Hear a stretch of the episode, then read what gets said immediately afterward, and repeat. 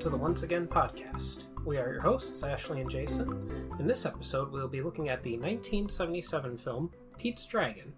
In this series, we won't be doing a deep analysis of the film or giving a bunch of behind the scenes facts, but rather giving our impressions of the overall film and the songs from the film.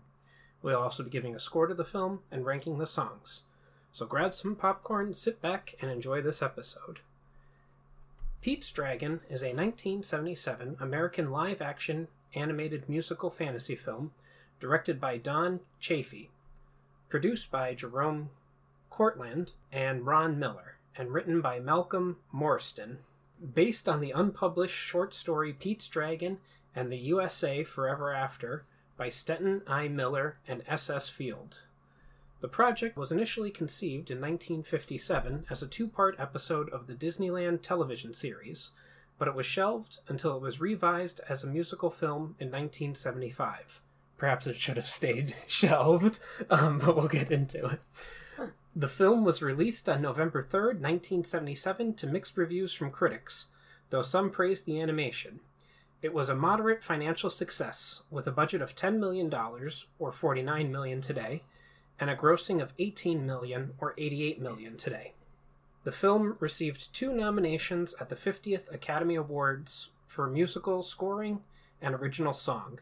Capitol Records released a single of Helen Reddy performing Candle on the Water with a different arrangement from that in the film that reached number 27 on the adult contemporary charts. Pete's Dragon premiered on November 3, 1977 at Radio City Music Hall for its intended roadshow theatrical release, in which the film ran 134 minutes. For its general release, it was edited down to 121 minutes.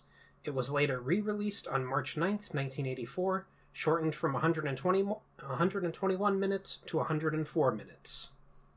Still too long. yeah. the film was released on VHS in 1980. It was re released on VHS on October 28th, 1994, as part of the Masterpiece Collection. It was originally slated to be released in the Walt Disney Gold Classic Collection lineup on December 5th, 2000, but it was pushed back to January 16th, 2001.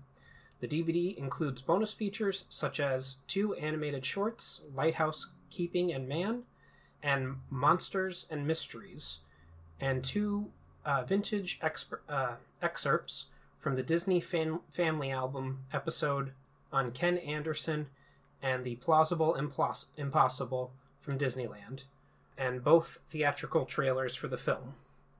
The film was re released in a high flying edition DVD on, on August 18, 2009. The DVD included a half hour documentary featurette, a deleted storyboard sequence, original demo recordings of the songs, and several bonus features transferred from the Gold Classic Collection release. It was re released on the 35th Anniversary Edition Blu ray on October 16th, 2012, which just makes me sad that uh, 1977 and 2012 are only 35 years apart because I remember 2012 and 1977 seems so long ago, but yeah. All right. It was edited by Gordon D. Brenner, music by Irwin Kostal. Production company was Walt Disney Productions, distributed by Buena Vista Distribution. The runtime is 128 minutes, way too long in my opinion. Starring Helen Reddy as Nora, Jim Dale as Dr. Terminus, Mickey Rooney as Lampy, Red Buttons as Hoagie, Shelley Winters as Lena Gogan, Sean Marshall as Pete, Jane Keane as Miss Romy Taylor, Jim Backus as the mayor of Passamaquoddy, Charles Tyner as Merle Gogan, Gary Morgan as Grover Gogan, Jeff Conaway as Willie Gogan, Cal Bartlett as Paul, Charlie Callas as the voice of Elliot the Dragon, and Walter Barnes as captain of the ship. Very nice. I was thinking that maybe you would call uh, Jim Backus the mayor of Passamaquoddy. Passamaquoddy? Passama... Passamaquoddy. yeah, that's... No, but because of the song that was Yeah. in it and everything.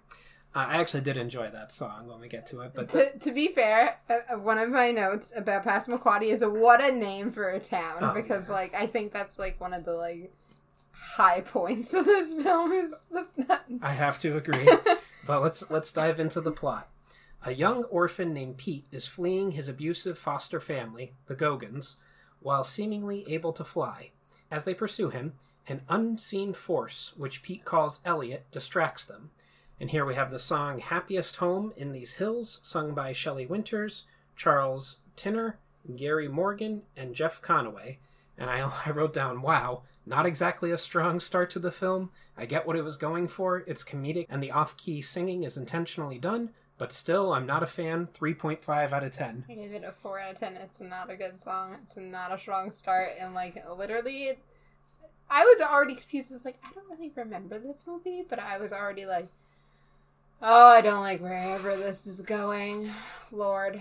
Yeah, and it only keeps getting worse, it really I think. does. Um, Lena, her husband Merle, and their sons Grover and Willie are determined to find Pete because, in Lena's own words, we paid $50 for that kid and we ain't got 50 more. the lazy, inept, and constantly bickering Grover and Willie are told by their equally hellish parents that if we don't get him back, you two boys are going to have uh, to start working on the farm with your own two hands. The next morning, Pete and Elliot, revealed to be a dragon, share breakfast and decide to visit a nearby town called Passamaquoddy.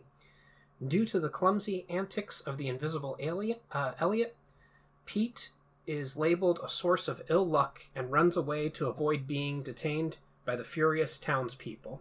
And here we have the song Bop Bop Bop Bop Bop, I Love You Too, in parentheses, uh, sung by Sean Marshall and Charlie Callas.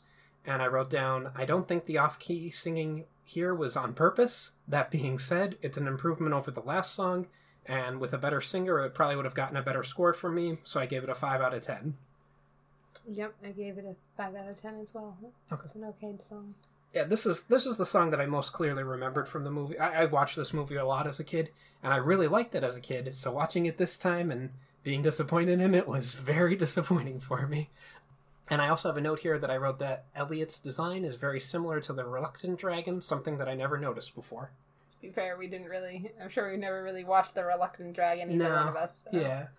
Lampy, the, ho- uh, the lighthouse keeper, stumbles out of the tavern and encounters Pete. A mischievous Elliot makes himself visible to him, and he, terrified, runs into the saloon to warn the townspeople. His capable daughter, Nora, takes him back to their home, the local lighthouse, uh, settles him down, and puts him to bed. And here we have the song I Saw a Dragon, sung by Mickey Rooney, Helen Reddy, and an ensemble. And I wrote that it's all right and nothing special. Perhaps Lampy and Nora are early inspirations for Maurice and Belle, because we have a drunk Yes. father here and everything. But another live action Disney movie with a dance sequence that goes on for far too long. And I gave it a 4 out of 10.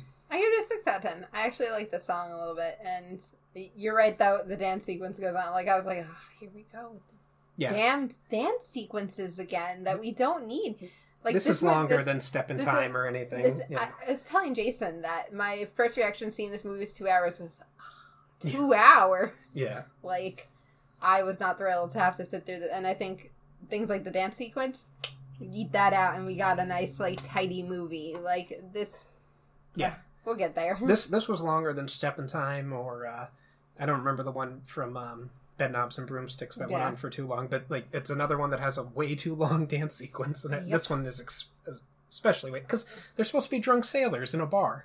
Like, okay, maybe they'll dance for like five minutes, but they want to get back to drinking. like, well, that's- yeah, and like even you know, I think of things like Gaston. Like Mhm. that song doesn't go on that long, and No. like it's it almost fits the same like vibe of like we're in a tavern and there's people singing. Like And Gaston, the dancing happens while the singing's happening. It's not like they sing the, the singing song doesn't and then pause yeah. halfway through the song. Yeah. exactly. But meanwhile, in a seaside cave, Pete rebukes Elliot for causing trouble. As they make up, Nora appears, having spotted Pete earlier. She offers him shelter, and they talk. Pete is inquisitive and soon learns the story of Nora's fiance, Paul, whose ship was reported lost at sea. He promises to ask Elliot about Paul, and she accepts, believing Elliot to be an imaginary friend. And here we have the song It's Not Easy, sung by Sean Marshall and Helen Reddy. And I wrote, All right song again, but nothing special. Maybe a modern twist would be better. 5 out of 10. Yeah, I gave it a. Where is it? Four out of ten. Mm. Four out of ten. Yeah. The next morning, Dr. Terminus, a medicine showman, and his assistant Hoagie uh, haphazardly arrive and manage to win over the gullible townspeople, who are initially angered by their return. And I wrote a note here saying that poor man's fence. First Elliot and now Dr. Terminus. They both knocked down this guy's fence when they showed up in the town. And we have the song Passamaquoddy, sung by Jim Dale, Red Buttons, and an ensemble. And I wrote that it's probably the funniest song so far, but yet again, it went on for too long. 4 out of 10. Yep, gave it a four out of ten. Went Yeah. on too long. I think that's the like thing of this is all the songs are not that good and then they go on too long and Yeah. Disney needed to get the Sherman brothers back and tighten up the songs. tighten for this, everything but- up. Like nothing was tight in this movie. It was all like Yeah. weirdly haphazard and long. Like even a lot of the like sequences, like the children doing stuff. It's again just these sequences don't need to be going that long. Did you know this? I, I had to look it up, but this is the same Jim Dale that narrated the Harry Potter audiobooks. Oh, Yeah, and I was just fa- he, I was fascinated because obviously he's doing an American accent here, but he's actually British, and like he does an impressive American accent in my opinion. interesting. I do have a note about it later, but we'll uh, we'll discuss that when it comes up. That evening, Pete visits Elliot, and Nora thanks Lampy for pretending that Elliot exists. He insists he actually saw him, and she tells him to be realistic. To which he retorts that her hoping for Paul's return is just as unrealistic. He apologizes for his outburst and excuses himself, giving her time to think. And here we have Candle on the Water, sung by Helen Reddy, and I wrote could be a song on the radio. Yet again, nothing really that impressive. It sounds like a bad ABBA song to me, so I gave it a 6 out of 10. I gave it a five out of ten. Like this is the song I know that people like talk about from this movie, but Mhm. that's all I like got to go on. Yeah. Like, Like I said, I think it sounds like a bad ABBA song, like dan- like they'd have Dancing Queen and all those other like well, they said uh, it, it wasn't your notes earlier that they did like a redid a version that's Yeah. not the same like yeah, it got number 27. number twenty seven. Yeah. So like clearly this is a very popular song, just Yeah. not from the movie necessarily. At the tavern, Lampy tells Dr. Terminus and Hoagie about Elliot. Dr. Terminus dismisses the tale, but Hoagie agrees to go to the cave. After an encounter with Elliot, in which all three, including Elliot, become frightened, Hoagie offers him some liquor as a gesture of peace, which triggers a fiery belch that chases them away. And I wrote down, okay, I actually laughed out loud at Elliot being scared of his own sha- shadow. Oh yeah, I love that Elliot was like, "We're talking about a big scary dragon, not me." Yeah. Like And it was my fir- Elliot. it was my first real laugh of the movie, so good on that. the local fishermen complain about the recent scarcity of fish and believe that Pete is the cause. Nora reminds them uh, the fishing grounds shift from time to time and that there's room for everyone in the town. And here we have the song "Room for Every." Uh, there's room for everyone, sung by Helen Reddy, Sean Marshall, and an ensemble. And I wrote down that I don't know how many times I can say that the song is just okay, but nothing special. This is pr- uh, this this one is probably the most Disney-like, meaning I could picture it in Mary Poppins or Bedknobs and Broomsticks. But besides that, it's nothing that impressive, and yet another unnecessary dance scene. Four out of ten. I think you hit why I kind of like this because it's the most Disney-like of all the songs. Like it feels like a di- like ah, we're ha- watching a live-action Disney movie. Mm. I gave it a five out of ten. Okay. Um, Nora takes Pete to start school, where he is punished unfairly by Miss Taylor, the strict uh, town teacher, as a result of Elliot's antics. He, enraged, Elliot that is, smashes through the schoolhouse. And I wrote that Miss, Tel- Miss Taylor is a monster, and I wouldn't let her anywhere near a child. Oh yeah, she's so angry, like and awful. Yeah, I watched this movie a couple weeks ago, so I don't remember exactly what, what I what I didn't like about Miss Taylor, but I, I wrote it down, uh, you know, enough to put a note in there. Or I, I didn't like her enough to put a note in there. Doctor Terminus, now convinced of Elliot's existence and having learned that, that dragon anatomy has many medical uses, makes Pete an offer for Elliot, to which Pete refuses. And here we have the song "Every Little Piece," sung by Jim Dale and Red Buttons. And I wrote a somewhat comedic villain song different from the others before it, but yet again, nothing that special. 5 out of 10. Yeah, I gave it a five out of ten as well. It's an okay song. Yeah. And here's my note. I said I also happened to notice how Jim Dale's lips uh, lip movement movements were off. He was saying the same things as his lip movements, but they were just slightly off. And I wondered if the scenes were shot and uh, he used his natural British accent, and then in post they gave him an American accent. I You don't know what? I noticed that too. And for a while, I was like, it's like the audio just off from the movie. Yeah. You know that happens sometimes, but no, it's just him. Yeah, it's specifically just him. So I think maybe when he was shooting it, he used his British accent, and they were like, "No, you got to be an American or or whatever." I'm not sure. Pete gladly accepts Nora and Lampy's offer to live with them, and here we have the song. This is another thing too, is that there's too many songs in this movie. Oh my god, I know. Again, like, Yeah. and like you know, we know Mary, Mary Poppins, but like there was songs in that, but they weren't like. It's like every scene we got, yeah, like it's like full on musical. Like we got that many songs, and I'm like, none of these things require songs. yeah, and you Just like cut half of it. Sorry, No, sorry, fine. Beth Bomb, You're um, fine. Just cut half of it. you you like you liked uh, Bedknobs and Broomsticks more than I I, did, did. and I liked Mary Poppins more than you. But I would say the worst Bedknobs and Broomsticks songs, and I think you would agree the worst Mary Poppins songs are still better than the best songs in Yeah, this movie. yeah, Like, hundred percent. yeah, I don't know, but we have the song uh, "Brazzle Dazzle Day," sung by Helen Reddy, Sean Marshall, and Mickey Rooney. And I wrote that this song shows off Helen Reddy's vocal talents. Aside from that, just another average song. Once again, no pun intended. Accompanied by an unnecessary dance number, and I'm starting to get annoyed with how many of them there are in this movie. Five out of ten. The, uh, the score would be a four, but Helen Reddy did do a fantastic job singing this song. I gave it a six, but I also think that's probably because she was doing such a great job singing that I was like finally like trying to move past the fact that there was too much dancing and everything was awful at this Yeah. point. and the everyone's favorite characters, the Gogans, arrive in town and confront them, only to be fir- uh, firmly defied by Nora, uh, thwarted by Elliot. Dr. Terminus makes a deal with them and convinces them that helping him capture Elliot will solve their problems. Which I just they, they were unnecessary characters. The, doc, Dr. Terminus should have been the only villain in my opinion, but whatever.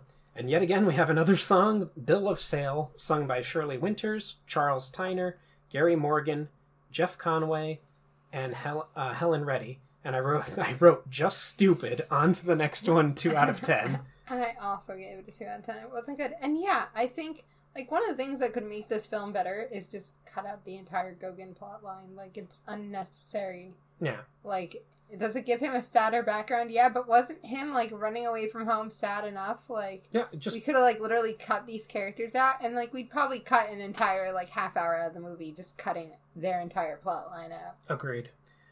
That evening, a storm is beginning to blow. Pete tries to tell Nora the good news that Elliot found Paul and he's on his way home. However, she, still believing that Pete has just imagined Elliot, replies that there's n- no more need uh, for him to believe in Elliot. Even Lampy begins to doubt that he saw him. Undeterred, Pete helps Nora prepare the lighthouse for the storm. Out at sea, a sailing ship is approaching Passamaquoddy. Its captain is assisted by Paul.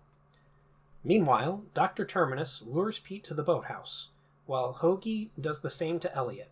Once there, Elliot discovers Pete, but is caught in an immense net. He frees himself and rescues Pete from the Gogans before they can escape. And I wrote a note here saying, okay, the invisible dragon caught in the net is a pretty cool special effect for that time period. Yeah, and I was telling Jason in the car that like a lot of the special effects involving the animation are probably the only like really good things about this movie, like how the animation interacts with the real life characters. It's very well done for the time period. Agreed. And but we should expect that from Disney at this we point. should, yeah. we should, but So- but it's it is when we're looking for good things to you're talk looking about. for yeah, like the yeah, one thing that's like a redeeming quality. Like that's it at this point. Yeah. Elliot incinerates the bill of sale, then douses the Gogans with a barrel of tar before chasing them off. As Pete and Elliot celebrate, Dr. Terminus aims a harpoon gun at the latter, but its rope is looped around his ankle and he is sent flying through the ceiling. And I wrote, uh, there was a smidgen of the goofy yell when Dr. Terminus is launched into the ye- into the air. Mm-hmm. You heard just a little bit of that. I did. After rebuking Dr. Terminus and Hoagie, Elliot saves the mayor and other townspeople from a falling telegraph pole, revealing himself to the grateful townspeople. Back at the lighthouse, the lamp has been extinguished by the storm driven waves. Elliot uh, comes and tries to relight it with his own fire. As he is doing so, Nora finally sees that he is real. After several failures, the lamp is relit and the ship is saved. And I, I wrote a note here saying there is absolutely no way that Elliot's little wings could possibly let him fly. His body is way too big for those little wings, but whatever. Also, I want to know, like, most lighthouses are put on, and like you could see, they're put on these giant cliffs. What giant wave came and like took out the light? A like, giant one. like if it came, that wave took out the entire town too. Yeah. Like, what? What are we even talking about? A wave. No, it was just a wave that went straight up. It didn't go out. It just went straight up. Listen, I know I gotta suspend disbelief sometimes, but like that's like a okay physics, Yeah. water physics. Well, and I'm also talking about the physics of Elliot being able to fly. It's impossible. As a reward for doing this, Nora gives Elliot a kiss. He is scared that he will become invisible after being kissed, and he does. The next morning, the townspeople praise Elliot for his help, and Nora is reunited with Paul, who, as it turns out, was the sole survivor of the shipwreck at Cape Hatteras. And here we have the song I Saw a Dragon reprise, sung by a chorus, and I wrote down different lyrics from the first version and giving the feeling of wrapping up the story. 5 out of 10. Mm-hmm. yes, I gave that a five out of ten as well. Okay. Yeah.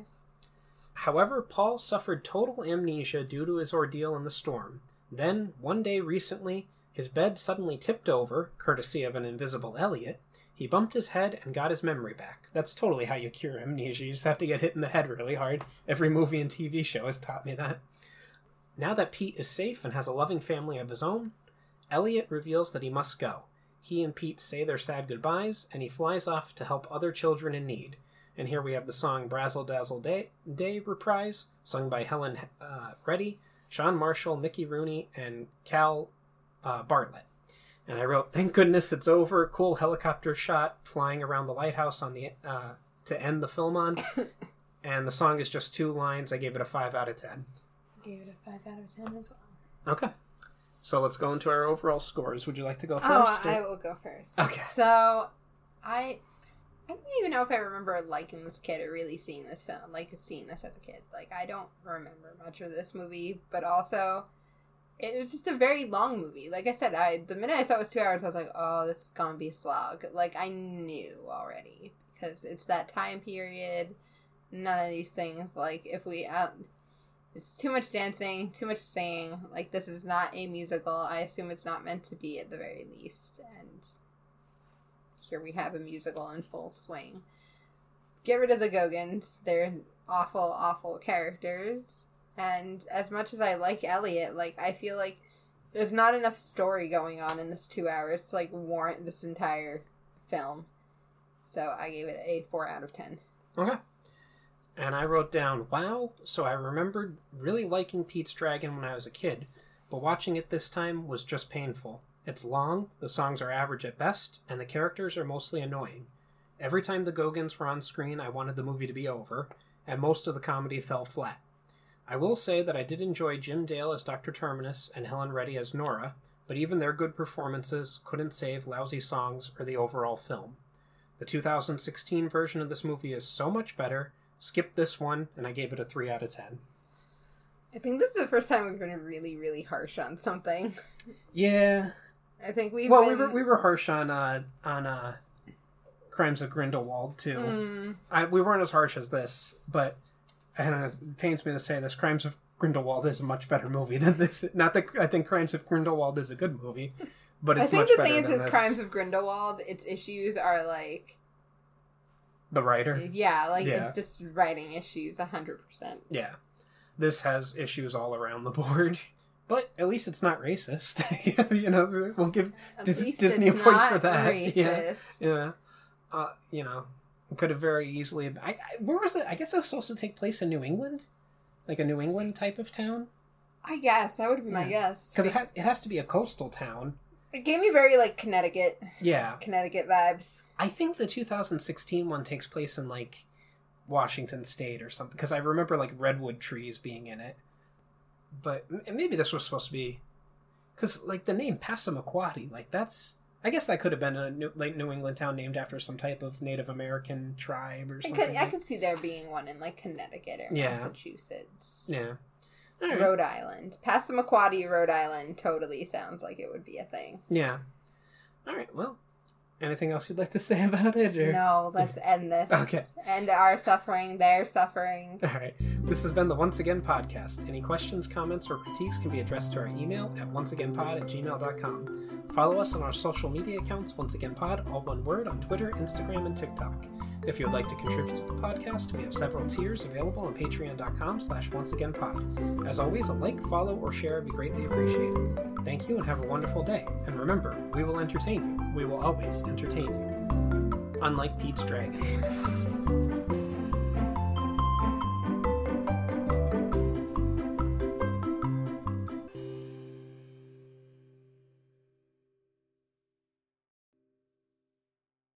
Rumpelstiltskin always says that magic comes with a price. But for this price, you can get a nice piece of jewelry. Use code ONCEPOD for 10% off your first order at Unusual Magic Jewelry on Etsy. Click the link in the description.